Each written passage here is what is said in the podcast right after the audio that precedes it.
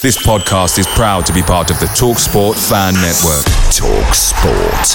Powered by fans. Why don't more infant formula companies use organic, grass fed whole milk instead of skim? Why don't more infant formula companies use the latest breast milk science? Why don't more infant formula companies run their own clinical trials? Why don't more infant formula companies use more of the proteins found in breast milk? Why don't more infant formula companies have their own factories instead of outsourcing their manufacturing? We wondered the same thing. So we made ByHeart, a better formula for formula. Learn more at byheart.com. The Talksport Fan Network is proudly supported by McDelivery, bringing you the food you love. McDelivery brings a top tier lineup of food right to your door. No matter the result, you'll always be winning with McDelivery. So, the only thing left to say is, you win? Order now on the McDonald's app, and you can also get rewards points delivered too, so the ordering today means some tasty rewards for tomorrow. Only via other participating restaurants, 18 plus rewards registration required. Points only on menu items, delivery fee and time supply. See mcdonalds.com.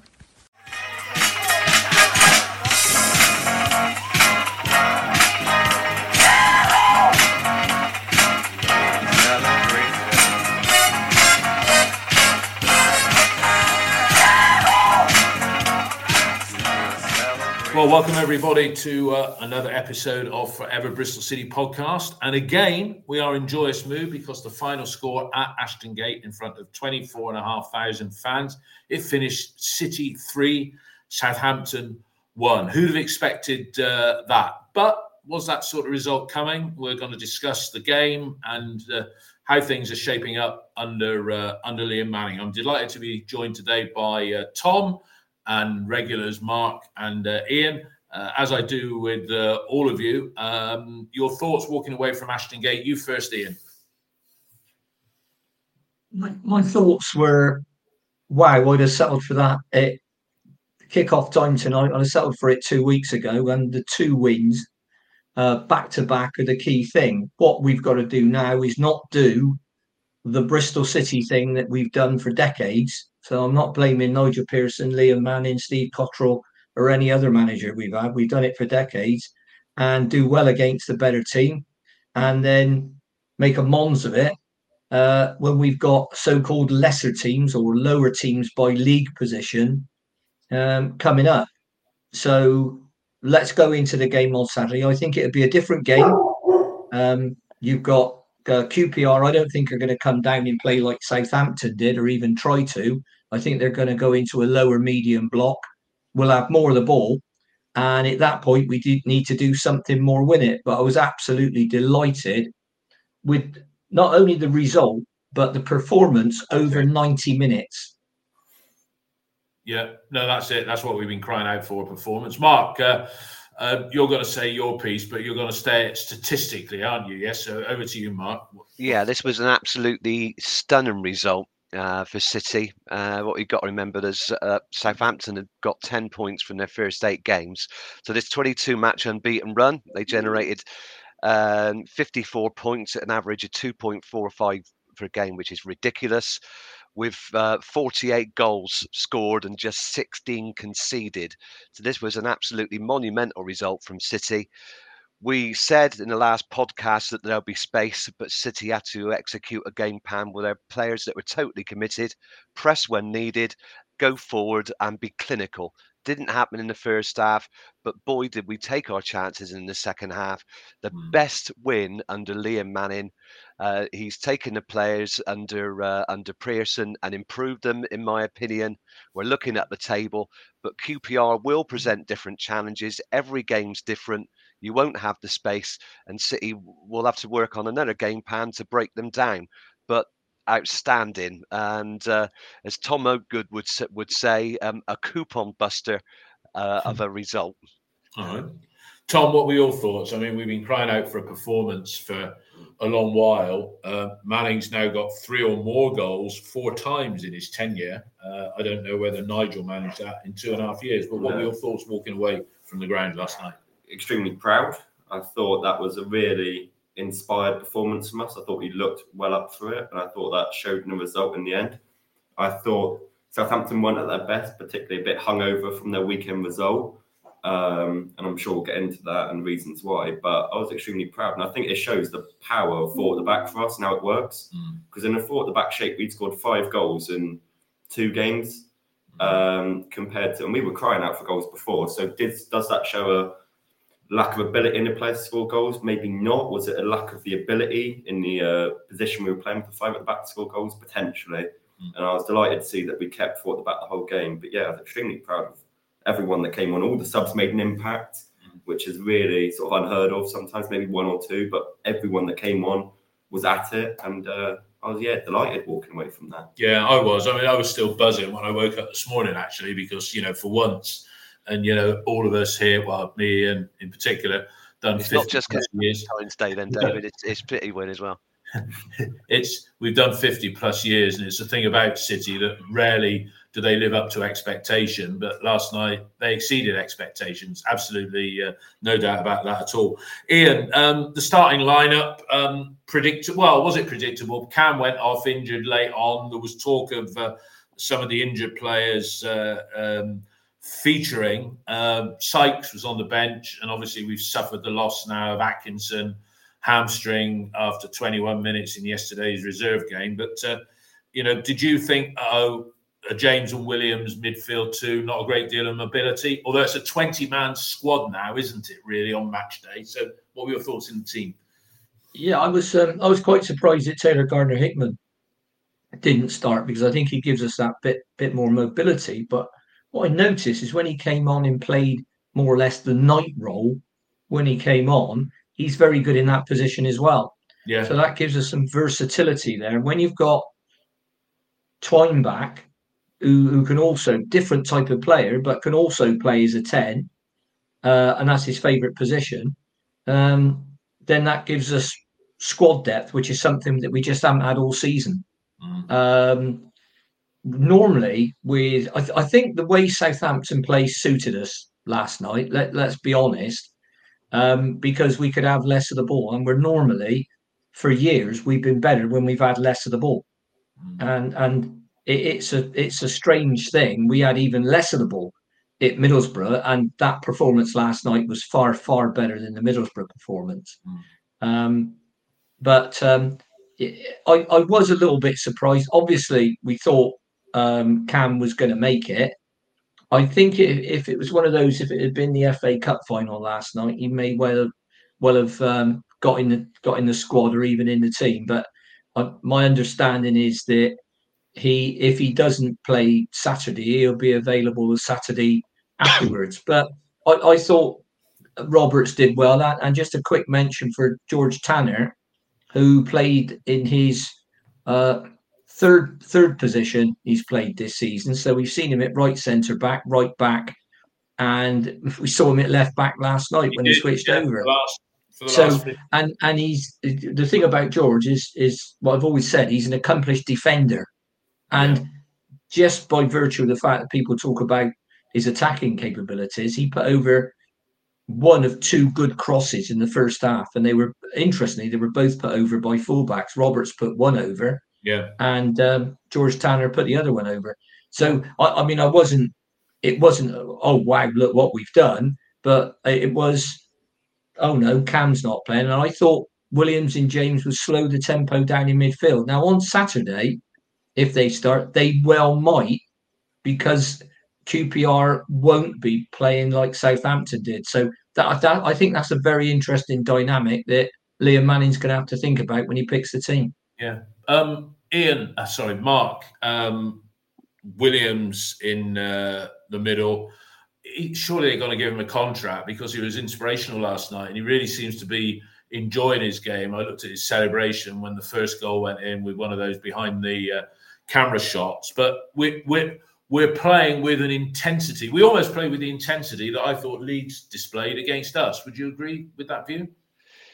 Yeah, I mean, I think um, in the fir- in the first half, uh, they uh, they uh, James and, and Williams. I mean, James had outstanding. He got player of the match last night from Sky, and you know his desire, especially when he um you know Cornick had that uh, shot uh, blocked and he came out of defence, defence into attack, absolutely outstanding. But yeah, we need his aggression. He's proved his fitness.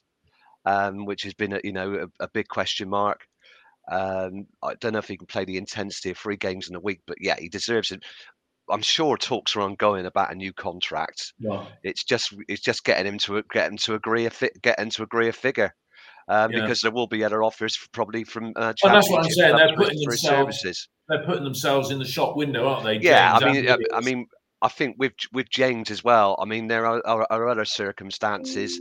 Um, due to are there family commitments in other parts of the country? It's not just as simple as signing a bits of bit of paper. No. It's it's security of a perhaps of a three year contract with James. They they may not offer him three because he's 32. We just don't we just don't know. But there are other factors. But yeah, I mean, t- take Joe in an instant. I think he's and uh, he- you know he's been reborn, isn't he? In this in the Yeah. second in in, in the, uh, from the third of the season the season onwards. Um, absolutely outstanding. But Yeah. you know, players can still improve. They got to look to improve. Um, but like I said, I think in the first half it was the, the, the chances that Southampton uh, had the- from from his Do- Dozy and Armstrong were where we gave the ball away in defence, not from errors. midfield. Yeah. In the second half, um, we coped with their press better with Smallbone and Shea Charles, and Rothwell couldn't get into the game. He was so ineffective going forward, they had to take him off. So that In was the down to did. midfield. Yeah. Tom um, Roberts came on. We haven't really seen him. He's almost had cameo roles, really. But if he could put in performances like that every week, Mm. losing Cam Pring, who is under contract, but if you look at players that are likely to go, Mm. R- Roberts showed that he can play that role quite effectively. And as Ian alluded to, Tanner switching across to left back for a quarter of an hour was was it just showed what a good player he's become Mm. for that bargain sum of 300. But what were your thoughts on Roberts last night? I thought he had a storming first half. I, th- I thought it was good. I, I think it would be easy to, like Ian said, go. There's no Cam Pring. Ah, that's going to be an issue because Cam Pring is so. You know, you notice him so much due to his physical nature and his Mm. pace. He's such a noticeable player on the field, and I think Roberts quietly, not in the same presence Cam does, but quietly went around good business yesterday. Mm. I thought he put in a really good ball first half. I thought defensively wasn't bad. I Mm. think I didn't, you know, think that there was any bar his mistake in the first uh, start of the second half where he did get away with one. Yeah. There's no getting away with that. He did get away with one. And it could have, I think, also potentially been a penalty where he shoves Brooks in the back. Though it's minimal contact, I think there's still contact there. But, you know, when you're coming into a team that is potentially so reliant on Pring, both offensively and defensively, I think he's got four assists this season, Yeah. Pring. He does offer a lot going down the left. I thought he, he, he added something again, Robert. So I mean, if you have Pring and Roberts on that left hand side, because you know, but Rob Roberts showed his defensive capability Mm. and going forward. But if you have the as a left side combination, it's pretty physical, isn't it? You know that that yeah, that would scare some teams, both of them, because they could interchange, couldn't they? yeah, I think it would be interesting to see would you put Cam higher up or would you because Cam for me is a bit like our version of uh, Kyle Walker Mm. with his recovery pace. The way that if teams do go direct, Cam has got this pace that we trust in behind to sweep up everything, unlike Dickie, and that's why I think Dickie's playing on the side with Pring because Dickie, uh, love him, but he's slow. Yeah, Dickie's acceleration is slow, and Pring does bail him out quite Yeah. often. yeah. Um, but I thought Roberts was get, Yeah. going back to the point Ian, would um, with with Roberts and Pring, as we I think we talked about this early in the season, you know, because we knew he was a signing and you expect signings to come into the side. Do you think that's a viable thing, playing them together? And who would you play in front, or could it just alter through the game? You know, just because they they bring equal pace and defensive capability. Yeah. Um, well, they can both defend. They can both attack. I play Roberts in front of uh, Cam Pring because I think Cam Pring is more effective making those barnstorming uh, runs forward. But they, the, the thing is, they could alternate, and particularly I, I see that when you're trying to close a game out and you want to defend from the front. Uh, so you're a couple of goals up. There's 20 minutes left. It's coming on top. So you take somebody like Mehmeti or Sam Bell off, you bring Roberts on to play in front of Pring. Uh, and they could even start as a, as a, what you might call a left wing combo. And where we are at the moment, I was looking at the squad last night and I was thinking, well, let's say Mehmeti, you left Mehmeti and Bell out of the game against QPR and you brought in uh, Mabuda and Sykes, it's not 100% weaker, is it? I, In fact, I'll be argu- honest, I know Sam. Arguably, I, you're going to say arguably it's stronger, aren't you? Possibly, yeah. yeah, ar- argue, arguably it's stronger because, but at least it, give, it shows you what squad depth is. And can I just give you a, a quick thing on um, substitutes because th- they were very effective last night.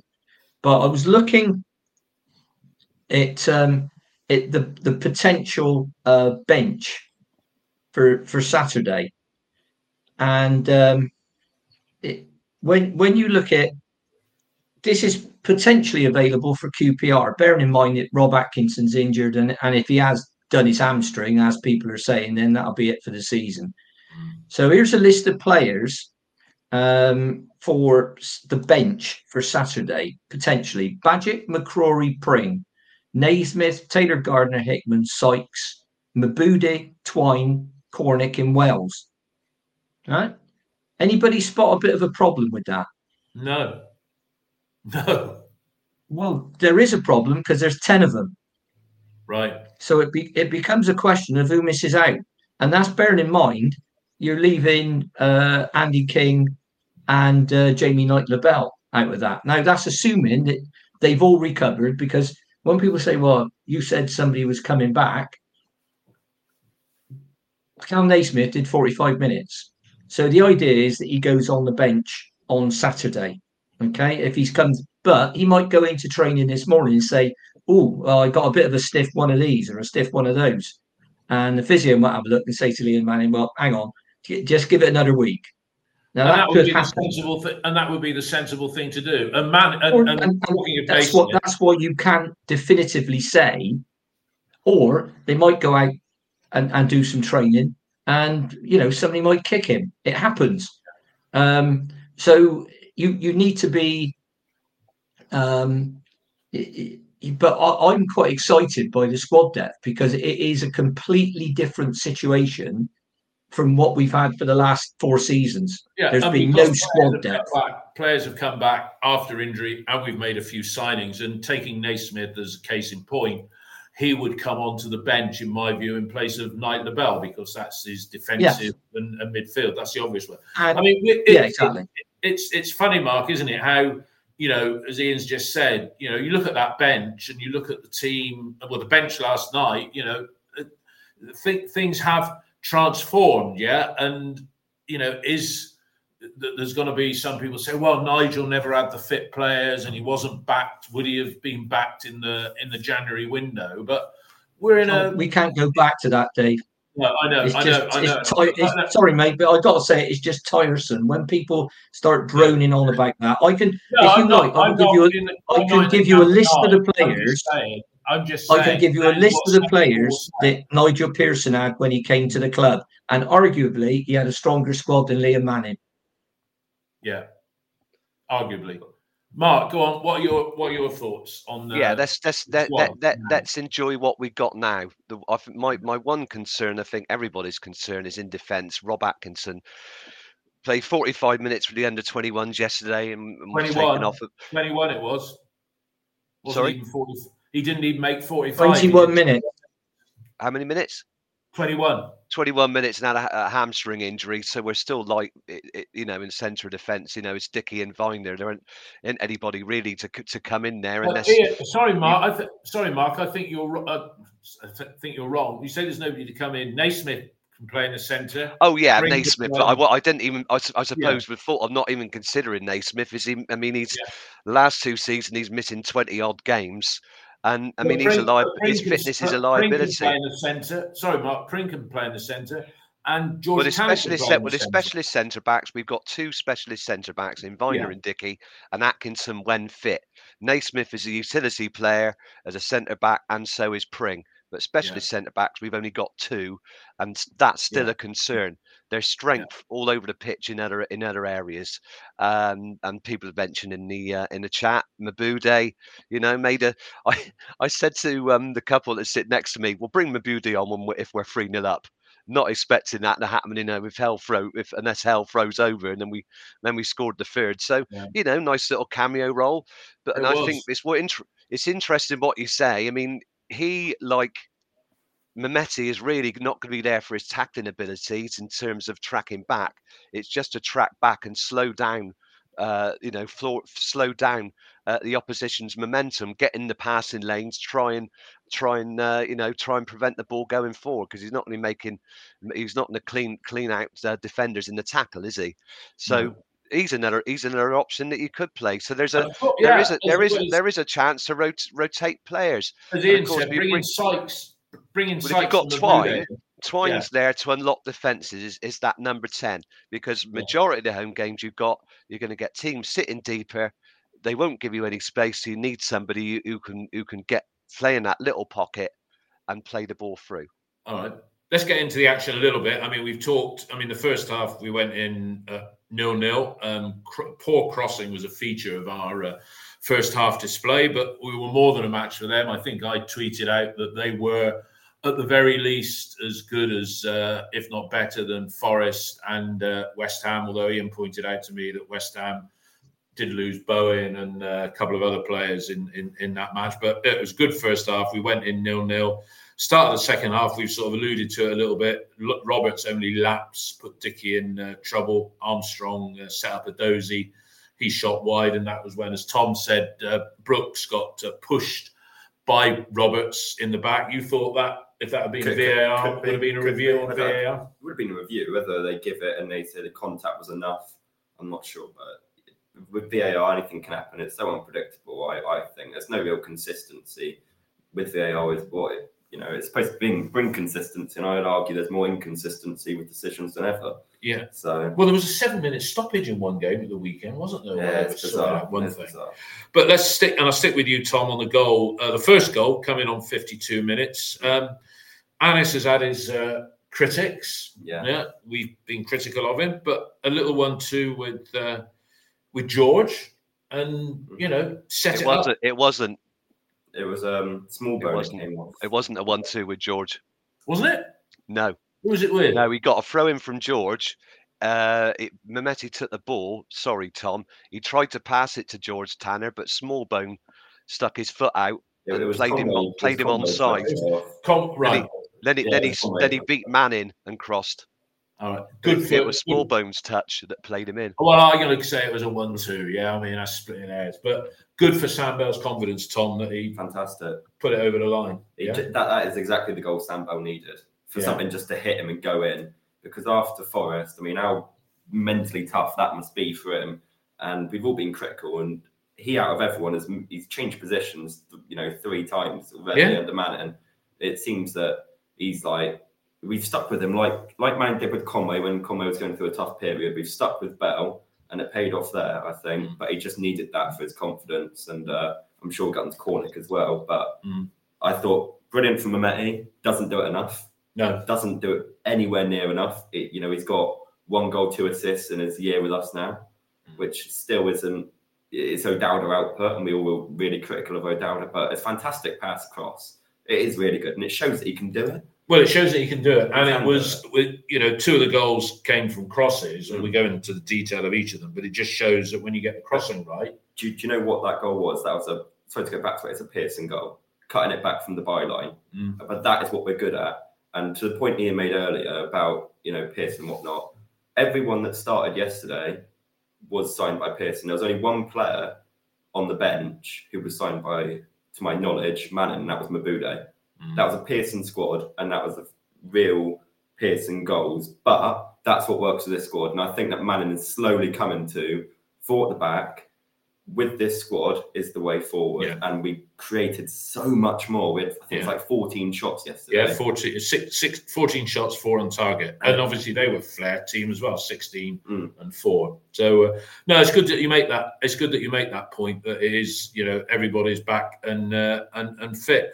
Um, Ian Max yesterday, uh, just after the first goal, he uh, Armstrong set up Kyle Walker-Peters. He did a good save, did Max. Didn't have a great deal to do. He was what he dealt with.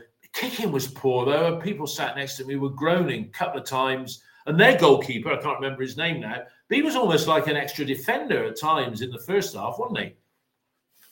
Yeah, I mean, he was playing 10 to 15 yards outside his penalty area, which is uh, something you can do when you play that style. But sometimes it's going to go horribly wrong. And yesterday, one of the things we were effective at was stopping them playing. So we didn't give them hours to knock the ball around at the back because anybody can look world class when you've got that kind of time. But it's when you get in people's faces, and, and that's exactly what Leeds did to us we tried to play out against Leeds and they were all over us like a bad rash, and they were probably half a yard to a yard quicker to a man. So um, that we showed yesterday just what we can do with those players. Um, and, I think you know you we've I've been banging on about this injury situation all season, and I'll continue to because squad depth in this division is a determining factor in how well you do. When you look at a bench, and what I mean, the names I've just quoted could be on the bench on Saturday. You think, blimey, there's four, there's five or six players on there that could really change a game. They could score a goal. They could get an assist. Um, they could make a match-winning pass. It makes a huge difference. Um, particularly as, as as we've said, when when sides come in and sit in, because I don't think it, I can't remember that many times over the last few years where we've beaten teams in in the top six, um, and certainly teams in and around the top six. But with with Manning, his victories this season have come across come against team well Southampton. What were they second before we kicked off last yeah. night? Um, and then you've got Hull. At the time we beat them, they were sixth. Borough were sixth. Uh, Watford, Watford were top half Watford, of the team. Sunderland, Sunderland. Wat, top eight. Watford were well. Watford were seventh. Sunderland um, were sixth. So yeah, so we're we're we're doing well against the sides that want is want more of the ball than we do, and and that's not a coincidence. So if we can learn, and perhaps Twine's the key to unlocking those defenses, because if a side sets up like that and then you score a couple of quick goals, it's game over for them because they've, they've got to completely out. change. Absolutely. and they've got to come out. But that's the bit we haven't done. So once I see us do that, bearing in mind we're under Manning, we we play differently with the ball than we do without it. And a lot of modern coaches are doing that. I mean, Jamie Carragher did a piece about uh, is it Bayer Leverkusen? They're top of the German league. Yeah. Yes. Uh, with uh, the lad, the, the lad there, they're talking about being the next Liverpool manager That'd when Klopp goes. Fabio Alonso. All right, Ian, Fabio Alonso. So, yeah, so sorry, just one more, ask me one more question. Well, Mark, you because I know you've got to leave us, Mark, because uh, you've got a, a, a work. Yeah, if you just want to ask me one more question, that yeah, I was going to, yeah, I was going to say, do you, well, do you, do you want to? I'm going to come to you for the second goal. Uh, actually, um, Rob Dickie signing of the season, you know, as prolific in front of goal, almost as Aden Flint was in terms of. Uh, uh, creating havoc in the box. Your thoughts on on that and Rob? Well, we've yeah, another another corner taker in Joe Williams, and it was a great ball. He swung it in, and it and it had some it had some whip on it, although it was quite high. But it just goes to the back post, and Rob Dickie gets above Smallbone and heads it over the keeper into the net. I think Joe Rothwell tries to tries to stop it going in and he can't he can't stop it going in. But it's a great goal, yeah. Aden Flint like from uh, Rob Dickie, and that's his fourth goal of the season, and long may it continue. Absolutely think, fantastic. I have to say, I think Mark's having a new kitchen installed because he seems to be trying. He seems to be trying to mention Smallbone he, t- he gave Smallbone the benefit of the one-two leading up to uh, the goal that Sam Bell. And he's just talking about Smallbone again. You're not having a new kitchen, Mark, are you? Smallbone of devices? No, they're not our sponsor. It sounds like, like I thought Smallbone sounded like a, a country solicitor, doesn't it? Smallbone. No, it's a posh, it's a posh kitchen. It's a posh kitchen. Oh wow, I'm sorry. Even, I, I, don't, I couldn't afford a Smallbone. I don't live in those circles. I don't live in those so mixed okay. with those social well, circles. We'll David. say goodbye to Mark. All Thank right. You. Goodbye, and we'll have a pause. Hi, Mark and we'll have a pause for these. Hey, it's Danny Pellegrino from Everything Iconic.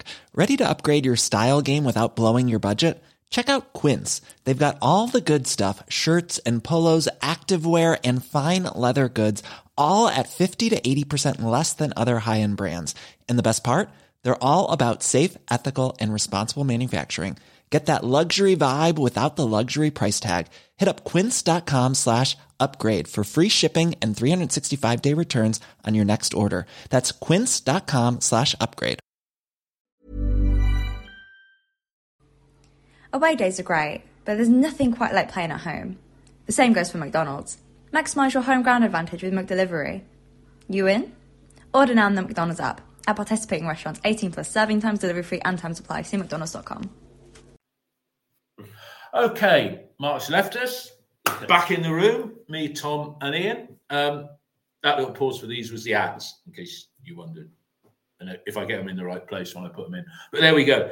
Um, yeah, Ian, I'll stick with you for that, that second goal. Um, you know, we want to be seeing our centre halves sort of getting in those positions. And even if that player on the line, Cornick was on hand if it had gone anywhere near him. But Rob, Rob, um, you see, they, they all seem to be enjoying their game at the moment, don't they?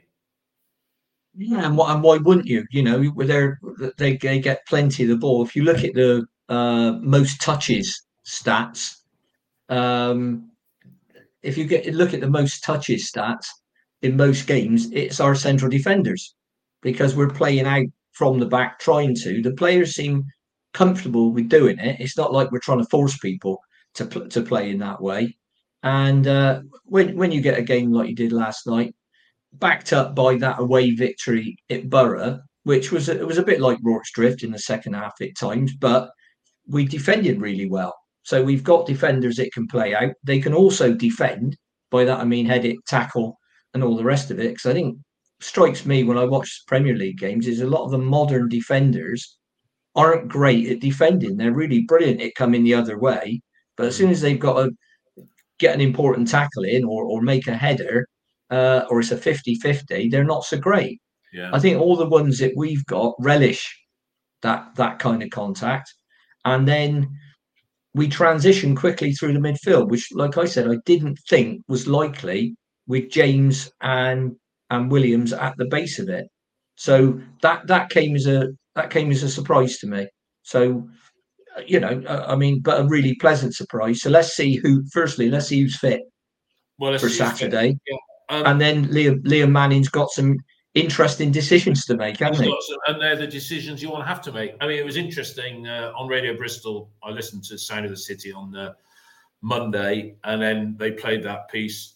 Manning is one of these new coaches that likes to do the preparation, doesn't he? And the players, even the players, talked about the game plan. Mm. I mean, when you play, a, a, you play at a decent level. I mean, do you have, do you, at your level, do you have a game plan? Do you think we have a game plan under Manning that perhaps we didn't have into the same intensity? That's a word that somebody's used here on the text feed that we had under Nigel. Nigel wasn't on the training field like Liam clearly is. But what do you think of this preparation? It's starting to pay dividends, and the players are buying into yeah, it. Yeah, I think I, I we up at I play up at SGS for the um, team up there, so we've had quite a few pros come through. Semenyo probably the highest name. We we do all the video prep there. So on Fridays we'll go in. We'll have a video prep session where we uh, look at our training, look at patterns of play, looking at how we can break down other teams, what's effective, what's not. And although it's only a two hour session, the knowledge you can get out of that is you can gain a lot of knowledge, especially about how you want to play in possession. Um, I think we certainly look more effective at times uh, due to the preparation. I think we highlight weaknesses within their team better than we did. Um, I think yesterday we controlled the game. Yeah. 70 minutes, I'd say. And is that down to preparation 100%? Um, you know, the thing with Manning is he is so data driven. Mm. You do wonder at times whether it's a bit over the top. You know, you look at the training pitch, and that's that's all changed now. We've got pitch markings like arrows leading towards the goals, and it's have you? Yeah, yeah. Up at the HPC, if you look at the training pitch up at the HPC, there's arrows all over the place because Manning he sees something in his head and he wants to apply it out in front of him. So he gets arrows painted on the pitch. Yeah, there's arrows like painted that. on the pitch. So he's not using drones like Lee Johnson used to. Then. No, no, no. If but if you look at it, it's all these different markings on different pitches and things like that. It, it's really like, like grids, Tom, isn't it? Yeah, grids, and there's so on one pitch there's grids, and one pitch there's arrows and things like that, and it, it's down to patterns of play, style of play and sort of um, offensively and defensively, sort of the zones you want to attack Mm. and how we attack them. And I think that's why they, he does it. But he's a complete control freak, I think, Manning. He is a control freak. in a positive way. But it's a positive way because Yeah. he, I think he likes the feeling of control. And it, it paid off last night. And if you look at and if you look at the pl- if you look at the players, Ian, I mean, it's interesting that Yeboah has gone right out of the picture and there've been murmurs about attitude. But if you look at all those players, just look at the starting eleven because two men, but they all seem decent blokes, don't they? There's no narky players in there, truculent. Mm, you know, even I said even Joe Williams looks excited to be being part of it. And saying about people that aren't or maybe getting a bit frustrated. What did you think of Tommy last night? He was on for all but the last 15 minutes. He he, he, people were complaining about when he came on as sub against Borough, he was pointing and and he's not had great service, but you know, he, he is Tommy in your starting 11 when everybody's fit. Yeah, yeah. I mean, on purely on ability, um, I, I think he's he's a better player than Nahki. I mean, he should be because he's over ten years younger. Um, so um, I think the issue with the contract will will eventually get to him. I mean, I've I've said to you, I don't know if I said it on the pod or I said it off air day, but I, I will say it. We could be without all three of our central strikers for different reasons in in August when we start the next season Mm. because Nahki's coming to the end of his career. Uh, nothing against him, but he is. Um, he's he's lost a little bit of pace, which was always a thing that helped him. Um, he's still got the aggression. He's still got the the talent. He links play better than Tommy, um, but he, it's that physicality thing again. Tommy, I don't think. Um, I've been told uh, the best figure is seventy percent likelier to sign a contract. And the same for Joe Williams. So, you know, seven out of ten is that great odds? I suppose it's better than if you said five out of ten. But there there are talks ongoing. But I think a decision will be made if he's not going to sign a new contract. The club virtually have to sell him. Now that doesn't mean that say they have to sell him if somebody comes in and makes a dafty offer, but it does mean that eventually they'll have to sell him, and it'll be a, a the the Wow. um, Nick, Nicky Maynard situation all over again, where you know, do you want to sell him for six or eight million now, or do you want to sell him for two million quid in January. uh, in the in in the January? So, and Harry Cornick, great to see him get a goal last night. He the last two games he has been better. Let's hope that continues.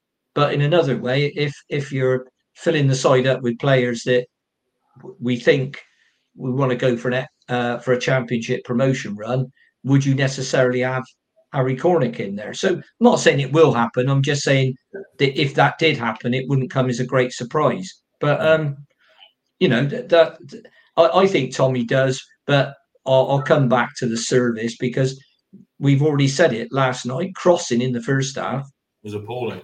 All right. was was really poor.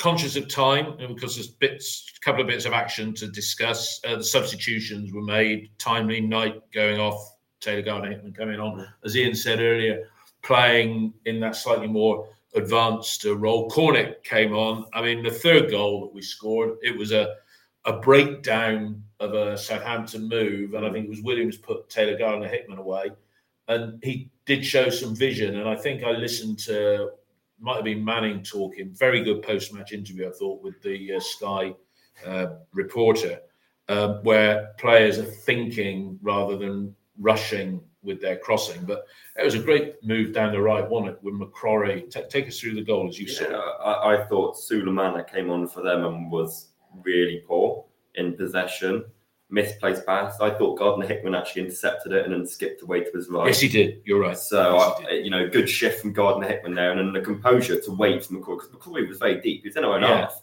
and he just waited. And he's a unit, McCrorie, he? but he's an athlete, and Yeah. that's why I don't think technically he's, he's, brilliant. I don't think he's brilliant, but as an athlete, fantastic, and a, as a battler and a warrior, fantastic.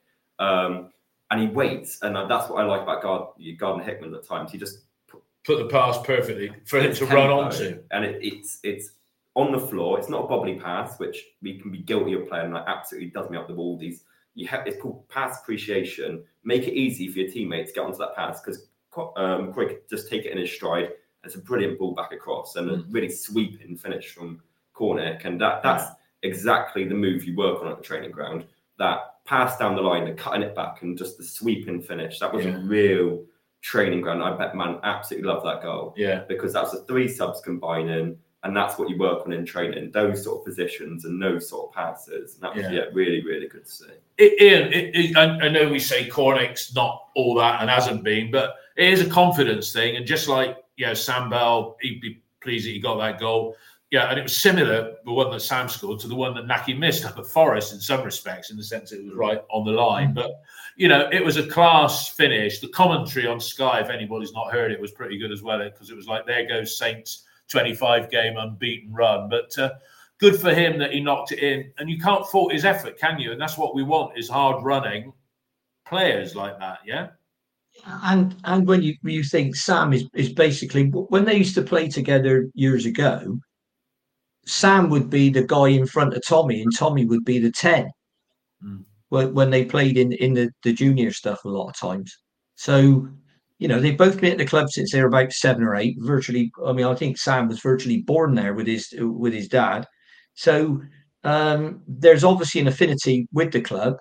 Um, I, all that stuff goes out the window when um, somebody comes in and offers you 10 to 12 times as much a week to go and play for them. But um, I, I'm always glad. To, I mean, my my dream is probably the same as Stephen Lansdown's, and that's to see uh, us in the Premier League with 11 Bristolians playing now, Yeah. or or at least if they're not Bristolians, homegrown players. Yeah. Uh, I don't think that's ever going to happen, to be honest. But it's a nice pipe dream to have, isn't it? Um, oh, so, so yeah, great, great to see them. And, and what they've got to do, and I put something on the text feed earlier on. What what they've got to do is um, improve their end product. So that's goals and assists, crosses, final ball. That's the bit that's missing. The hard work is there. Um, I mean, Sam is a fit lad. He's he's quite quick. Um, he's not rapid like Maboud is, but he is really quick. Um, uh, and I think it'd be, it, I just love to see him have that success. Well, let's see them all have the success because we all want the team to win. Um, and if they play like they did last night, they're going to win a hell of a lot more than they lose. Oh, absolutely. I mean, if they played like they did in the second half performance against every team, you know, Southampton aren't that great defensively, I didn't think, when you put them under pressure. But who knows? The sky's Well, you've got. I mean, the thing is, Dave, if if you can do it against a side that's gone 25 games Yeah. unbeaten, Yeah. you um right, you can do it again, and that's what Manny should say to him last night. You can do it against anybody if you can do that against Southampton. Yeah. So it don't lose confidence at any stage. You can do Well, it. we'll look at we'll talk about the, the next four games coming up in a moment. I mean, the referee last night, uh, Tom Matt Donohue, uh, Ian, when we were talking prior to going live, he said he was okay. I thought he showed a little bit of big team uh, bias, yeah. Although I never really see Southampton as a big team. But he added on seven minutes. I suppose that was a fair amount. But he gave he gave them a penalty. Cornick uh, foul on Kyle Walker Peters after an Armstrong cross wasn't clear. Uh, Max, that's six penalties he's faced in, in, in seven days. Yeah. He, he didn't get anywhere near that one, did he? And a fair No. decision by the ref. Wasn't Yeah, obvious penalty. I think that if it's nil nil, I don't think Cornick makes that challenge. I think that's just him switching off a little bit. Yeah. And just like we're three 0 up, I'm just gonna swing my leg at it, try and clear it. He doesn't actually see Carl Walker Peters behind him, and he just he just kicks Carl Walker Peters. I mean, he, Carl Walker Peters knows what he's doing. He's a Premier League player in Yeah. the Championship. He's by far, for me, their best player, Carl Walker Yeah. Peters, and uh, he just knows what he's doing. Gets in front. It's definite penalty. Yeah. Um, but I think Southampton yesterday. I don't want to dwell on them because I thought what we did, we did really well. Yes. But I thought Hudders, that Huddersfield game, they looked hungover as the way I described Southampton. The amount of misplaced passes in 15, 20 minutes from Shea Charles, especially, I think that was a difference between that game yesterday and the Leeds game. Leeds game, they really imposed it in the first 20 minutes and we looked timid and scared. And there was, there was a presence about Leeds that Southampton didn't have yesterday. Yes. And I think you see those misplaced passes and you think, right, we're well in this. It doesn't Yeah. matter where they are, we win this game. and we built on that. At Leeds, we couldn't build on anything because it was like bring the ball down and bang, they're there. Yeah. Southampton, they let us come onto them a little bit. They soaked up the pressure and the amount of misplaced passes. They did. They did. was- They they were. I mean, I said to us against the West Ham and Forest sometimes unforced errors was not a downfall, but you know, but they seemed as though the, they seemed as though their passing game literally broke down. Yeah. Because they looked good, Mm. then all of a sudden it's they lost concentration, and whether that was some sort of fatigue or what. A hundred percent. And so what you're saying really then is that the fatigue of a five-three win where you come down rolled rolled across. Yeah. You said they were two 0 down, two two two three, three two. three two, and four, then it three. Yeah, went on to five three, and it Yeah. was like I think it's so difficult when you play within three days of you have that five three, you've got the buzz of the five three, but that's so taxing mentally and physically, and then you get the recovery day Monday, Tuesday's match prep. Well, you're traveling. And then you're traveling. That, So you're it. saying So- if it so be Sunday Yeah. rest day, Monday's prep, and then you're playing the Tuesday. So if if if we'd have been playing it on a Wednesday night, it might have been If- if a different game. I think if that's on a Saturday, if they get a week's rest, that potentially is a different game where there's there's not so many unforced errors. And I think the unforced errors didn't lead to anything t for us creation wise, but I think mentally it let us in the game. And I think it allowed us to build confidence. And then you saw us only get more and more confident. Uh, we rode out their tough period. And I think we went in the better of the two teams at the end of the first half. And wow, how much better were Yeah. we than the second half. Yeah, no, they were. Ian, um, twenty four thousand six hundred. I tweeted last night at eight o'clock. Lots of absentees in the south stand, and then when they were chanting when the Saints go marching in, which was great when we were able to chant Yeah. when the Saints go three 0 down. But why are the, why are all those empty seats there? Is it a Tuesday night and it's on Sky and season to ticket holders think, uh, oh, I'll stay at home and watch this on the telly? And giving Southampton all that end, I think, what did they bring last night? Was it three eight? 3,400. It was three over three thousand. I, you know, it. I to me, t- tell me if I'm wrong with this view, Ian. But the person I was sat next to said Section 82 didn't really start singing until we were up in front a little bit. What is to stop us? And I sit in the lower Lansdown. What is to stop us giving the two end blocks in the Dolman and sectioning off the Dolman concourse and the two end blocks in the Atyeo so they have a corner that becomes the away entrance because at the moment you've got away fans and home fans coming in on that Lansdown side. It does give them an advantage. And as for their manager, did you see him prior to the game going up and giving it all of that? You know, and uh, it, well, he ended up with egg on his face. But do you think we should change giving the whole of that end to the away support and creating the atmosphere? Because it was all them in the The first half. the problem you've got with your solution is if you're a season ticket holder and you're in those first two blocks of the Dolman and you got you get told you're gonna you've got to shift somewhere else, possibly not even in the Dolman stand, you're not going to be best pleased, are you? So that's the problem with with moving a block. I mean, I've I've always said the place I put the away fans is up the up in the top tier of the Lansdown on the Atyeo end. So put them up there, give them, I don't know, 2,000 seats up there so that you've got all your own fans behind each goal. But it, it's not, is, is he, I mean, Section 82 said, oh, we want to be behind the goal. But like you said last night, I mean, I watched it on Sky and I felt, uh, I felt the, the whole ground was quiet. I couldn't hear the Southampton fans or ours much. It, it, and, and like it, until we scored, and then it got better after that. Mm. The the reason I think is two things. One, it's live on Sky. Secondly, we've played a lot of football recently, and a lot of people have spent a lot of time and money, and the Yeah. money is the key thing. Traveling, and I know how. Well, I did it for over twenty years. Every game home and away, pretty much, and and I know exactly how tiring. I know how tiring it is now when I come up from Axminster, and you go up in back in a night. That's a long old trip. Mm. Um, so I can understand it. And it, when you go to the football, it's not just a question of, oh, well, I've got my season ticket. I don't have to spend anything. You've got to go down. You've got a lot of people have got to pay to park. then they've got to pay for something to drink. And then if you're taking a couple of kids with you, you've got to pay for stuff for them. So all of a sudden, before you know it, you look round and you've done in 50, 60 quid. Oh, and the rest. And so it, it's, um, I, I, can I can totally understand it. Uh, the fact that it was on Sky probably took us, I would say, caused 1500 to 2000 just not to turn up.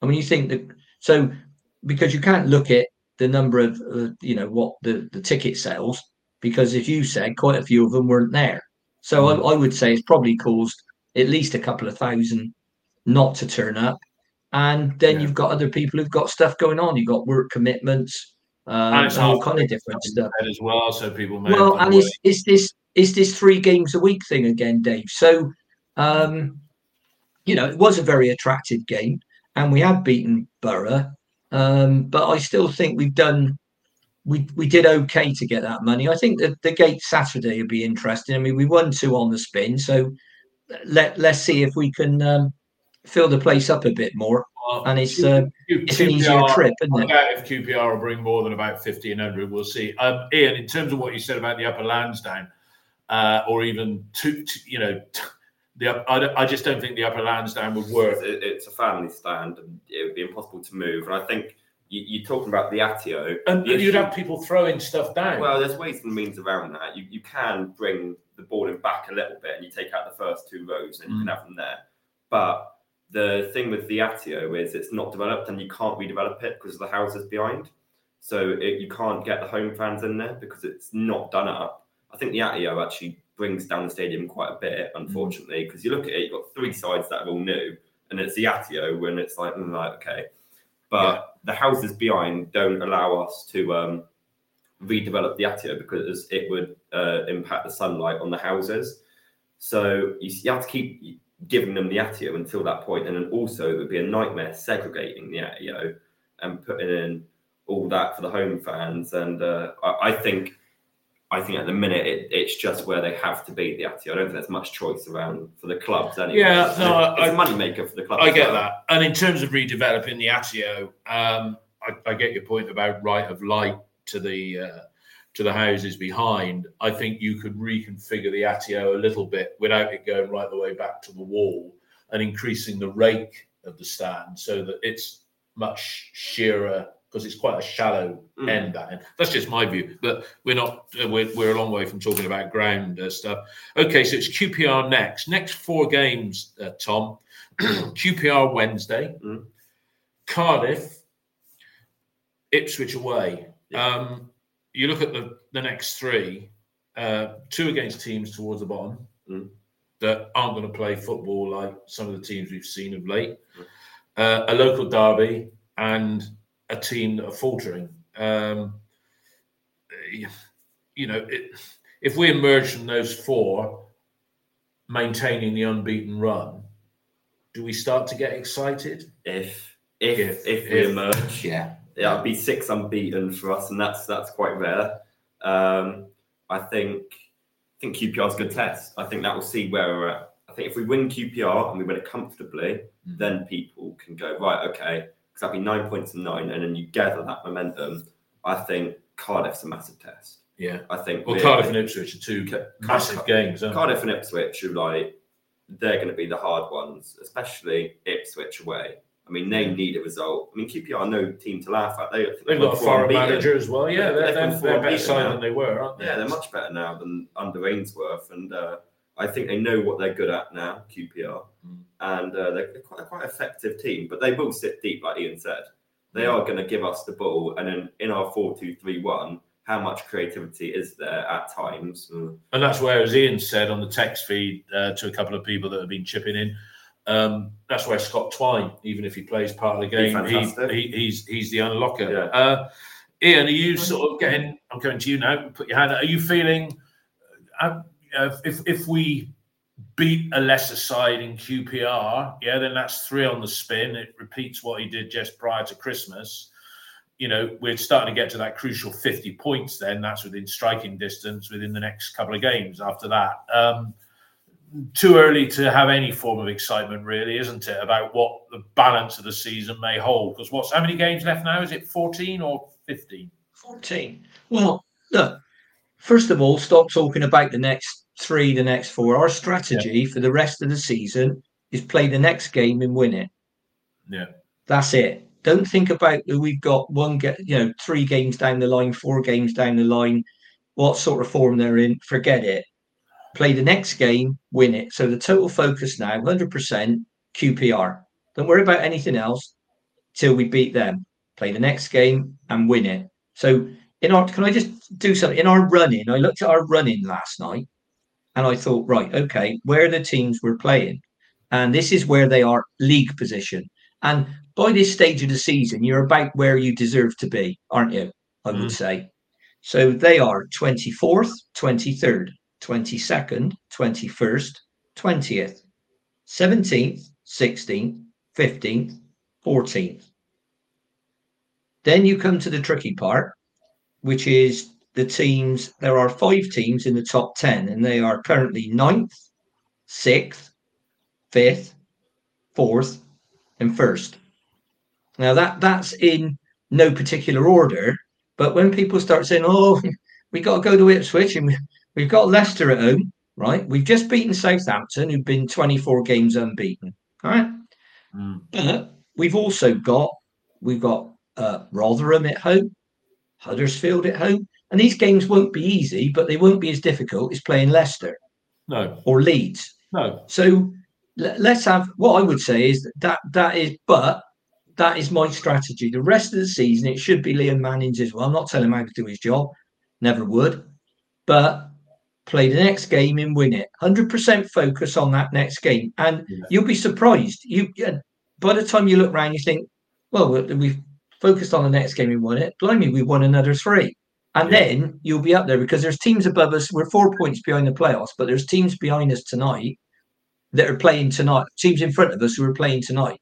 Yeah. So that- and that, that and that, that'll increase. play lot. We're gonna we're Yeah, so that's why Yeah. you need to win three, three and four on the trot, five on the trot, Yeah. even, and then you'll be there thereabouts. And by that time, the other teams will have played their game in hand, which obviously was the game we played at Coventry that we I could have done think- without playing. I think we start to it starts to get interesting if the next three it goes win, draw, win. Yeah. And you know, we were saying a week ago, top ten finish would be success. Yeah, if we can consolidate that over the next few weeks. Two weeks ago, you were on about you were on about No, I was QPR catching looking over our shoulder. No, I was. Quick, quick one to finish from you in Cardiff game two weeks before, three weeks before. They brought it forward to twelve thirty. Could have done that weeks ago. It's not on Sky or anything. So you know, No. No, I, I was very, I was very surprised. I was very surprised when I saw that was a three o'clock kickoff. It, you know, to, at for as long because they normally all come out as that, and then people, you know, the Welsh games are changed, aren't they? Swansea, Cardiff, all the rest of it. So yeah, I, I think, I, I think that's that it, it's it's very sensible. I thought it would happen. It's a bit of a bit of a pain when you live as far away as I do that you've you've got to get up there that bit earlier. But I actually I quite enjoy it because it gives you the rest of the day the rest of the day off, if- Exactly. if you will. Exactly. Okay. Well, look, we need to uh, wrap up now. Thanks for everybody who's watched us uh, live. I think a record number, well into uh, three figures. So thanks a lot for that. Uh, Tom, thanks for your contribution uh, today. Most welcome. And Ian, Mark earlier, who had to leave us. Uh, we'll be doing our review of QPR at home on Sunday morning at nine o'clock. Hopefully, we'll be reporting on another victory, and hopefully, you know, that will be achieved uh, with a few more goals. Um, but uh, we're really pleased this morning because at Ashton Gate on Tuesday night, under the lights, it finished City 3, Southampton 1. Thanks everybody for uh, listening. All the best to you all. Bye bye now. Bye bye. What if I've been unlucky? Really, I ain't got a thing. There's a time I always feel happy, as happy as a king. When the red, red robin comes bob, bob, bobbing along, along. There'll be no more sobbing when he starts throbbing his old sweet song. Oh, wake up, wake up, you sleepyhead. Get up, get up, get out of bed. Cheer up, cheer up. The sun is red. Live, love, laugh, and be happy. What if I've been blue? Now I'm walking through fields of flowers. Rain may glisten, but still I listen for hours and hours. I'm just a kid again, doing what I did again. singing a song. When red, red robins are bob, bob, bobbing along.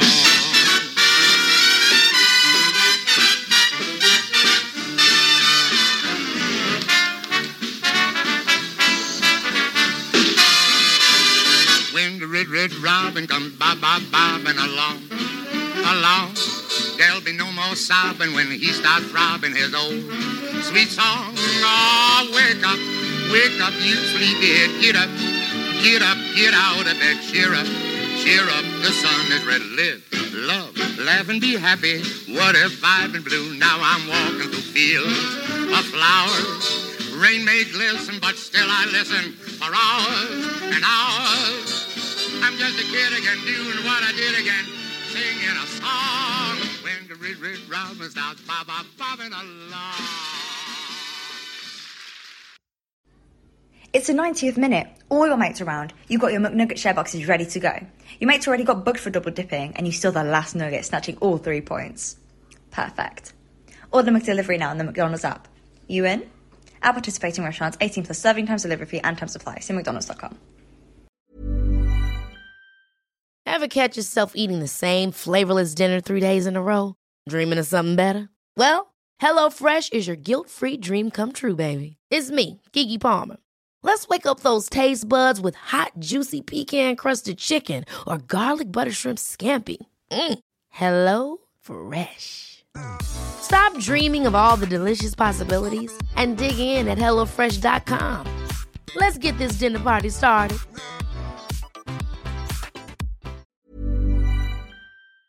This podcast is proud to be part of the TalkSport Fan Network. Talk Sport. Powered by fans.